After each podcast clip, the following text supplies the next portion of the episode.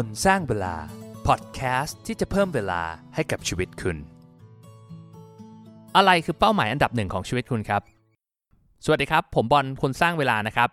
เราทุกคนเนี่ยมีเวลามีพลังงานและมีโฟกัสที่จำกัดนะเพราะฉะนั้นเนี่ยถ้าเราอยากจะประสบความสำเร็จ เราก็ต้องเลือกที่จะทำสิ่งที่เราอยากจะทำจริง ๆ นะครับ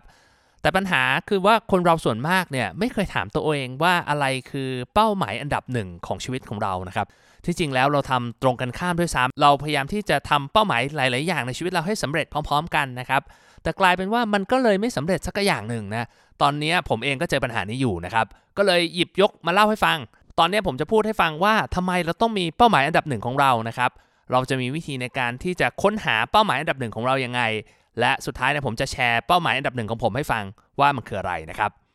ก่อนที่จะเริ่มนะครับผมขอประชาสัมพันธ์นิดนึงแล้วกัน คือตอนนี้คนสร้างเวลากำลังมองหาทีมงานที่จะมาช่วยสร้างสรรค์ แล้วก็ส่งต่อเนื้อหาดีๆ แบบนี้ไปให้ได้มากที่สุดนะครับที่ผ่านมาเนี่ยผมทำคนเดียวมาหมดเลยเกือบปีหนึ่งแล้วนะครับแต่ว่าตอนนี้มีโปรเจกต์ใหม่คือจะทำช่อง YouTube อีกนะผมก็เลยคิดว่าเอ้ยน่าจะเป็นเวลาที่เหมาะสมในการที่จะหาทีมเพิ่มนะครับ ก็ ตั้งแต่เรื่องของโซเชียลมีเดียนะครับ เรื่องของ post production ตัดต่อเสียง ตัดต่อวิดีโอ เรื่องของ content creation การคิดคอนเทนต์ใหม่ๆ เอาคอนเทนต์ที่มีอยู่แล้วมาต่อยอด รวมถึงประสานงานกับเกสที่จะมาสัมภาษณ์ในรายการนะ ก็ถ้าใครสนใจหรือว่ามีเพื่อนที่คิดว่าน่าจะสนใจนะครับ ก็ฝากแชร์ให้ด้วยนะ แล้วก็สามารถติดต่อมาได้ที่ Facebook คนสร้างเวลาเลยนะครับ เล่าให้ฟังว่าทำไมถึงอยากจะมาร่วมงานกับคนสร้างเวลาอ่ามาฟังกันเลยครับกับ EP 89 นะครับ อะไรคือเป้าหมายอันดับหนึ่งของคุณ หลายคนอาจจะสงสัยนะว่าเฮ้ยทำไมเราต้องมีเป้าหมายอันดับหนึ่งของชีวิตเรา คือเรามีเป้าหมายหลาย ๆ ข้อไม่ได้เหรออะไรอย่างเงี้ยการมีหลาย ๆ ข้อมันไม่ผิดนะครับ แต่อย่างน้อยที่สุดเนี่ยเราควรรู้ว่าอะไรมันคือเป้าหมายที่อันดับสูงสุดของชีวิตเราณตอนเนี้ยเพราะว่าอะไร เพราะว่าหนึ่งคือมันทำให้เราบริหารเวลาได้ดีขึ้น มันทำให้เรารู้ว่าอะไรคือเหมือน ultimate priority อะคือเป็นเป้าหมายที่มีลำดับความสำคัญสูงสุดในชีวิตเรา คือเป็นอะไรที่สำคัญมาก่อนนะ ในชีวิตเราจริง ๆ มันมีเรื่องที่ต้องเลือกอยู่แล้วล่ะ ว่าเรามีเวลาจำกัดอะถ้าเราต้องเลือกระหว่าง A กับ B เราจะเลือกอะไร คือถ้าเรามี number one ranking เวลามันไปเปรียบเทียบกับอันอื่น เราก็จะสามารถคิดได้ชัดเจนว่าโอเค อันนี้คืออันดับหนึ่งของเรา เราต้องทำมันให้สำเร็จ ประโยชน์อีกข้อหนึ่งของมันก็คือว่ามันทำให้เราทำงานได้สนุกขึ้น คือมันเหมือนกับว่าเราตื่นมาแล้วเรารู้ว่าเราจะทำอะไรอะเรารู้ว่าอะไรมันคือ mission อะไรมันคือเหตุผลที่ทำให้เราตื่นขึ้นมาในแต่ละวัน นอกจากนี้มันยังทำให้เราทำงานได้ต่อเนื่องด้วย คือไม่ใช่ว่าแบบอย่างผมเองอะก็จะมีปัญหาบางทีอะโฟกัสเรื่องการทำพอดแคสต์แป๊บหนึ่งมาโฟกัสเรื่องการลงทุนอย่างเงี้ย คือแน่นอนแหละมันทำสองอย่างมันก็ต้องมีการสลับไปมานะครับ แต่ว่าบางทีเราลืมไปว่าเฮ้ยอะไรมันคือ priority หรือโฟกัสของเราณตอนนี้นะแล้วก็ที่สำคัญที่สุดนะครับ การมีเป้าหมายดับหนึ่งเนี่ยมันทำให้เราสามารถที่จะโฟกัสกับปัจจุบันได้ดีที่สุดนะมันถึงว่าตอนนี้อะไรคือเรื่องสำคัญ อะไรคือสิ่งที่เราจะใช้พลังงานใช้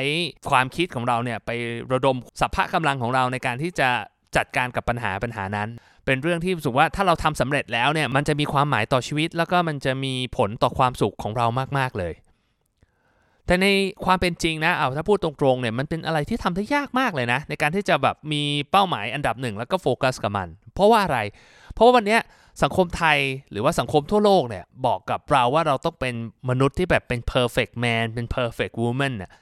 มันดูอย่างในโฆษณาในละครก็ได้ คือแบบต้องเป็นคนที่แบบมีอิสรภาพทางการเงิน มีธุรกิจร้อยล้านพันล้านเป็นที่รู้จักนะครับ มีผู้ติดตามในโซเชียลมีเดียเป็นล้านคน มีหุ่นดีเหมือนนายแบบนางแบบ แล้วก็ต้องวิ่งมาราธอนได้ภายใน 4 ชั่วโมงอะไรประมาณเนี้ย นอกจากนี้นะต้องเป็นแบบเป็นพ่อเป็นแม่เป็นลูกเป็นสามีภรรยาที่ดีที่สุดในโลก เป็นคนใจดีช่วยเหลือสังคมโอ้โหคือต้องเป็นแบบ perfect person อะซึ่งในความเป็นจริงอะผมว่ามันเป็นไปไม่ได้อยู่แล้วคือเรามีภาพที่มันแบบ perfect เป็นเหมือนคนในอุดมคติที่เราอยากจะเป็นน่ะ แต่พอเราพยายามที่จะเป็นคนคนนั้นน่ะ มันมันยากเพราะว่าเป้าหมายแต่ละข้อมันก็ใช้กำลังมันก็ใช้พลังงานของเราไปเยอะมาก การที่เราจะแบบเฮ้ยทำอันนี้ทีทำอันโน้นทีสุดท้ายมันก็ไม่สำเร็จสักอย่างหนึ่งผมเองก็เป็นแบบนั้นนะ บางทีเรามีความเผลอว่าแบบเฮ้ยอยากจะทำเป้าหมายนี้ให้สำเร็จทำไปแป๊บหนึ่งรู้สึกเฮ้ยเราไปทำอันนี้บ้างดีไหมอ่าแล้วพอแบบเนี้ยมันก็เลยไม่ต่อเนื่อง อย่างตัวผมเองนะผมอยากจะเล่าให้ฟังตอนนี้ช่วงนี้ผมมีเหตุการณ์สำคัญในชีวิตนะครับยังอาจยังไม่พร้อมเล่านะว่าเกิดอะไรขึ้นนะ แต่ว่ามันก็ทำให้ผมต้องมาแบบประเมินตัวเองอะว่าเฮ้ยเราจะเอายังไงกับชีวิตต่อไปดีวะ ผมรู้สึกว่าเฮ้ยการที่เรามี direction ที่ชัดเจน การที่เราตอบตัวเองได้ว่าเฮ้ยทิศทางของชีวิตเราไปทางไหนเนี่ย ผมคิดว่ามันน่าจะมีประโยชน์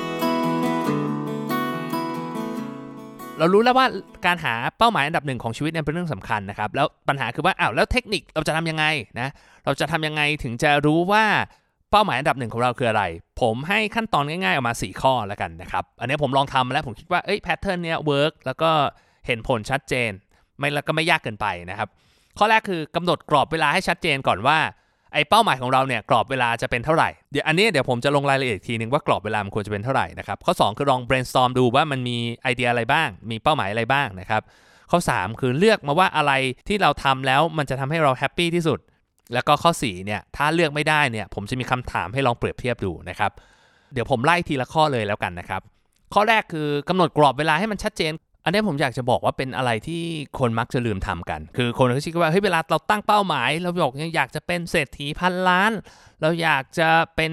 ยูทูบเบอร์ที่มีชื่อเสียง เราอยากจะทำองค์กรการกุศลที่แบบช่วยเหลือคนได้ 10 ล้านคนอะไรอย่างเงี้ยแน่นอนแหละเป้าหมายใหญ่มันมันมีประโยชน์มันเป็นอะไรที่แบบดึงดูดให้เราสามารถทำงานในที่เราอยากจะทำได้นะครับแต่ว่าเวลามาพูดถึงเรื่องโฟกัสณปัจจุบันน่ะ คือถ้ามันเป็นระยะเวลาที่มันห่างเกินไปอะผมว่ามันไม่มีความชัดเจน พอมันไม่มีความชัดเจนเนี่ยโอกาสที่เราจะแบบเหมือนเปลี่ยนมันมันเป็น action ที่เราต้องทำในแต่ละวันเนี่ยมันทำได้ยากนะครับ ผมก็เลยอยากให้กำหนด time frame ผมคิดว่าประมาณสัก 3 เดือน 6 เดือนหรือไกลสุดในสักปีหนึ่ง แต่ถ้าท่านผู้ฟังเริ่มต้นนะผมแนะนำให้เริ่มที่ 3 เดือนก่อน คือมันเป็นอะไรที่แบบวัดผลง่าย แล้วก็มันเป็นอะไรที่แบบอู้งานไม่ได้อะคำว่าอู้ไม่ได้นี่แปลว่าอะไรหมายถึงว่า คือบางทีมันไกลมากอะเราจะเราจะมีความรู้สึกว่าแบบไม่เป็นไร เป้าหมายปีหนึ่งเดือนนี้เรายังไม่ทำเราก็ชิวๆเพราะว่าเดี๋ยวอีกสักหกเดือนเรามาทำมันก็ยังน่าจะสำเร็จนะ มันก็ยังไม่สายเกินไปอะไรอย่างเงี้ย ซึ่งพอมันเป็นแบบนี้นสุดท้ายเราก็ไม่ได้ทำมันสักทีนึงนะครับ ถ้ามันเป็นเป้าหมายที่สำคัญจริงๆอะ่ะทำไมเราไม่ทำให้มันเสร็จก่อนล่ะใช่ไหมทำให้มันเสร็จภายใน 3 เดือนนี้เลยนะครับ แล้วถ้าจบ 3 เดือนแล้วมันมีเป้าหมายอื่นงอกขึ้นมา เราอยากจะเปลี่ยนไปทำอะไรก็เดี๋ยวค่อยว่ากันนะครับ แต่ถ้ามันมีเป้าหมายที่เราคิดว่าเฮ้ยเราอยากจะทำมันจริง ๆอะ่ะทำไมต้องรอปีหนึ่งล่ะครับใช่ไหมก็โฟกัสกับมันแล้วก็ทำกับมันณตอนนี้เลยพอได้กรอบเวลาที่ชัดเจนออกมาแล้วนะครับเราก็แบบ brainstorm ไอเดียเอานะครับอะไรนี้ยกตัวอย่างแล้วกันผมเล่าให้ฟังเลยอย่างผมเองเนี่ยก็คือผมอยากได้ time frame สักประมาณ 5 เดือนทำไมต้องเป็น 5 เดือน เพราะว่าผมชอบตัดรอบตอนสิ้นปีอะ ผมจะแบบมีวิวสิ้นปี ถ้าใครฟังคอนเทนต์ผมย้อนหลังก็จะมีแบบเรื่องของแบบ New Year Resolution เรื่องการตั้งเป้าหมายยังไงให้มันเร้าใจให้มันแบบได้ผลนะ ก็ย้อนกลับไปฟังดูได้นะครับ ช่วงประมาณต่อปีใหม่นะสำหรับระยะเวลา 5 เดือนนะครับ ผมก็ลอง brainstorm ดูนะครับเช่นว่ามีสินทรัพย์สุทธิจุดๆล้านบาทนะครับ มีผลตอบแทนการลงทุน 15% 20%มีผู้ติดตามใน YouTube Podcast กี่คนนะครับ มีวิ่ง half marathon ให้ได้ก่อน 2 ชั่วโมง 45 นาที ศึกษาการลงทุนในหุ้นต่างประเทศ หรือว่าสร้าง Impact ให้กับคนไทยให้เปลี่ยนชีวิตจากคอนเทนต์ที่ผมทำนะครับก็เป็น list ของไอเดียมายาวๆนะครับท่านผู้ฟังก็ลองเอาไปทำดูนะครับก็เลยตั้ง time frame แล้วแล้วลองแบบจินตนาการ อย่าเพิ่งไปตัดสินว่าเอ้ยมันใช่หรือไม่ใช่มันจะ ดูแบบตลกหรือเปล่า มันดูไม่สมเหตุสมผลอะไรเงี้ย ใส่ไปก่อนให้ได้เยอะๆนะครับ พอมันออกมาเยอะเนี่ย เราอาจจะได้คำตอบที่แบบบางอย่างที่เราเราอาจจะไม่เคยกล้าที่จะคิดด้วยซ้ำพอเราปลดล็อกตรงเนี้ยแล้วสุดท้ายเรามาดูกันอีกทีว่ายังไง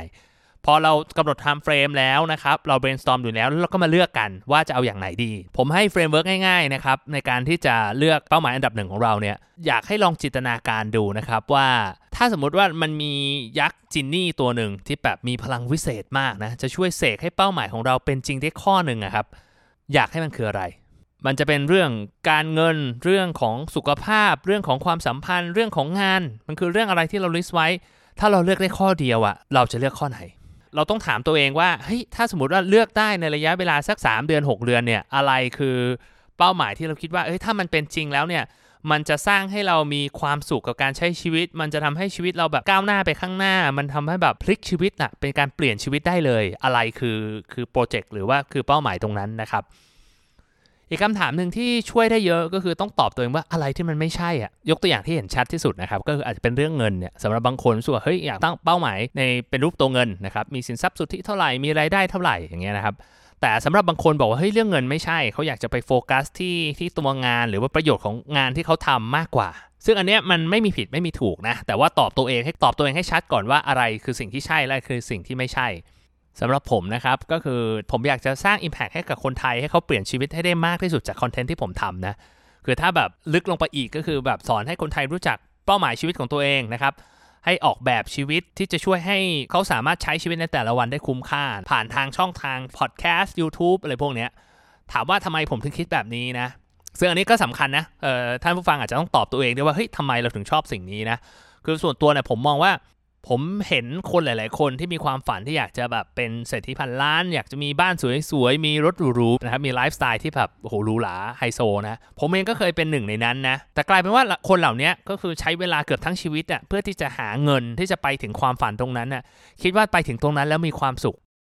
ผมเองก็ยังไม่ไปถึงจุดนั้นนะยังห่างไกลมากแต่ว่าผมเองอะโชคดีมากที่ได้รู้จักมหาเศรษฐีหลาย ๆ คนแล้วกัน ส่วนมากก็เป็นเพื่อนๆ พี่ๆ น้อง ๆ ในวงการนักลงทุนเนี่ยแหละ แล้วผมก็ค้นพบว่าเฮ้ยจริง ๆ แล้วชีวิตมันมีมากกว่าเงินอะเงินพันล้านไม่ได้มีความหมายมากกับการที่เราได้ทำในสิ่งที่มีความสุขอะทำในสิ่งที่มันมันมีความหมายสำหรับเรานะครับผมก็อยากอยากจะแชร์เมสเซจตรงนี้แล้วกันแล้วมาถึงข้อที่4นะครับสมมติว่าถ้าคุณยังหาคำตอบไม่ได้ยังตัดสินใจไม่ได้เอ้สุดท้ายของเราเนี่ยมันคืออะไรนะ ผมให้เทคนิคตรงนี้ครับ ให้ลองสมมุติ scenario ขึ้นมาอย่างผมเองนะครับ อย่างเป้าหมายที่บอกว่าสอนให้คนไทยรู้จักเป้าหมายชีวิตนะแล้วออกแบบชีวิตให้ใช้ชีวิตแต่ละวันได้คุ้มค่าที่สุดได้เนี่ยผมก็เหมือนดีเบตเยอะเหมือนกันระหว่างเฮ้ยเราจะโฟกัสกับเรื่องการลงทุนดีไหมหรือเราจะโฟกัสเรื่องการทำคอนเทนต์ดีผมผมว่าเฮ้ยตรงช่วงนี้มันก็เป็น timing ตลาดมันค่อนข้างผันผวน ผมก็ควรจะโฟกัสเรื่องการลงทุนหรือเปล่า ให้ได้ผลตอบแทนเยอะๆ ผมจะได้สร้างความมั่งคั่ง พอผมจะได้โตแบบเป็นหลายหลายสิบเปอร์เซ็นต์อะไรอย่างเงี้ยแต่ผมก็มานั่งเวทดูนะครับ ซึ่งท่านผู้ฟังลองคิดตามนะ ถ้าสมมติเราได้ A แต่ไม่ได้ B เทียบกับว่าได้ B แต่ไม่ได้ A อ่าเนี่ยเวลาใช้ในการเปรียบเทียบ อย่างผมเองผมก็บอกว่าอะถ้าสมมุติว่าผมทำงานคอนเทนต์แล้วแบบสำเร็จสักเซสมาก ๆ นะครับ มีคนติดตามเยอะ แล้วแบบคอนเทนต์ที่ผมทำอะสร้าง Impact ให้กับคน มีคนแบบส่งข้อความมาขอบคุณ มันสร้างมันเปลี่ยนชีวิตคนได้จริง ๆ อะ ในขณะที่พอร์ตลงทุนผมขาดทุน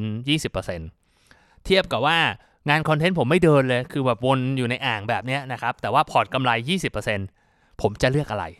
ผมก็คิดอยู่พักหนึ่งอะแต่คำตอบเนี้มันก็ตอบได้ไม่ยาก พอมันเห็นเป็นรูปธรรมนะครับ ก็ผมก็คงเลือกทำงานคอนเทนต์อะ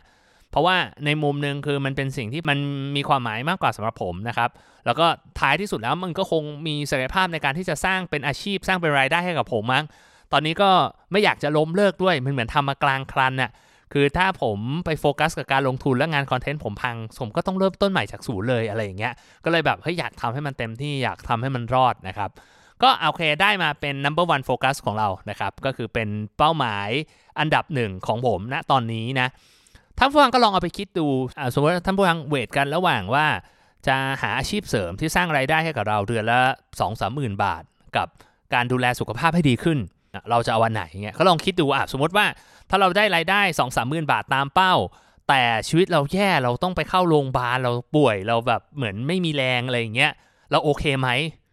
เออถ้าเราบอกเฮ้ยไม่เป็นไรเราเราทนได้เราขอไอ้เรื่องเงินมันสำคัญกว่า ซึ่งมันโอเคเลยนะมันมันแล้วแต่สถานการณ์ชีวิตของแต่ละคนนะถ้างั้นก็โอเค แต่เราต้องยอมรับว่าไอ้สิ่งที่เราโฟกัสเป็นอันดับ 2 มันก็อาจจะ drop ลงมาบ้างนะหรือในขณะกลับกันว่าเฮ้ยเราบอกว่าโอเคไม่เป็นไร เราอาจจะไม่ได้มีเงินเยอะขนาดนั้น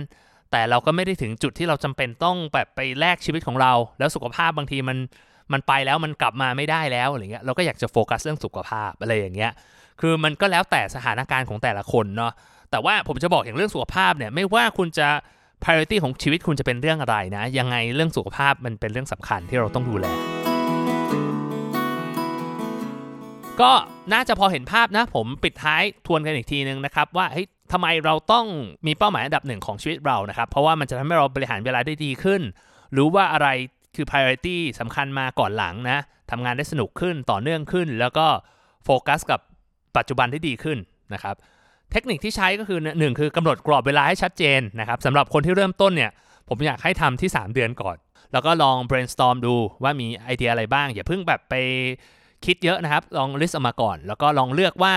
ถ้ามันมียักษ์จินนี่ตัวหนึ่งที่สามารถเสกให้มันเป็นจริงได้แล้วเนี่ยเป้าหมายข้อไหนที่ถ้าเป็นจริงแล้วมันจะทำให้ชีวิตเราแบบมีความสุขมากที่สุดนะครับแล้วก็ถ้าเลือกไม่ได้เนี่ยให้ลองเปรียบเทียบซีนารีโอดูว่าเฮ้ยถ้าเราได้สิ่งนี้แต่ไม่ได้สิ่งนั้น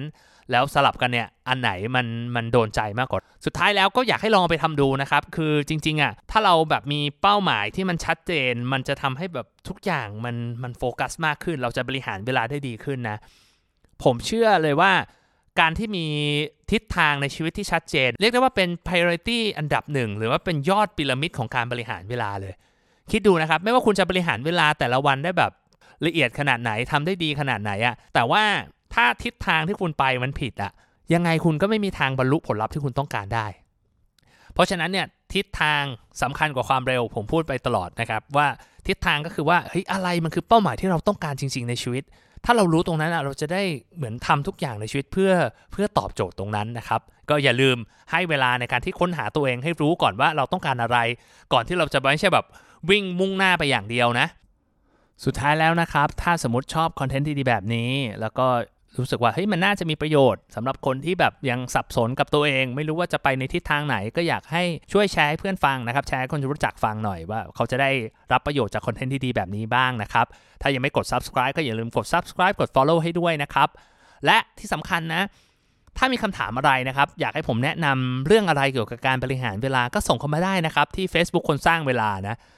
หลังๆอะผมเริ่มได้รับคำถามค่อนข้างเยอะ ตอนแรกไม่ค่อยมีใครส่งมานะครับ แล้วก็รู้สึกว่าแบบ เฮ้ยมันสนุกดีอะการได้ตอบคำถาม การได้แบบช่วยคนอื่นแก้ปัญหาชีวิตนะครับ มันก็มีหลายเรื่องมากเลยนะครับ ตั้งแต่แบบเรื่องเงินเรื่องสุขภาพ เรื่องการบริหารเวลาอะไรอย่างเงี้ยส่งมาเถอะนะครับ ยกเว้นอย่ามายืมตังค์นะครับ ช่วงนี้ไม่มีนโยบายให้ยืมนะครับ แต่ว่าไอการตอบคำถามตรงเนี้ยผมรู้สึกว่ามันทำให้ผมย้อนกลับมามองตัวเอง ในหลาย ๆ แง่มุมของชีวิตนะครับรู้สึกว่าเฮ้ยผมมีความสุขผม enjoy กับมันมากนะ ก็จะพยายามอ่านและตอบอย่างตั้งใจที่สุดในทุกคำถามนะครับ ก็ส่งเข้ามาแล้วกันนะครับ แล้วคุยกันนะ พบกันใหม่นะครับ สวัสดีครับ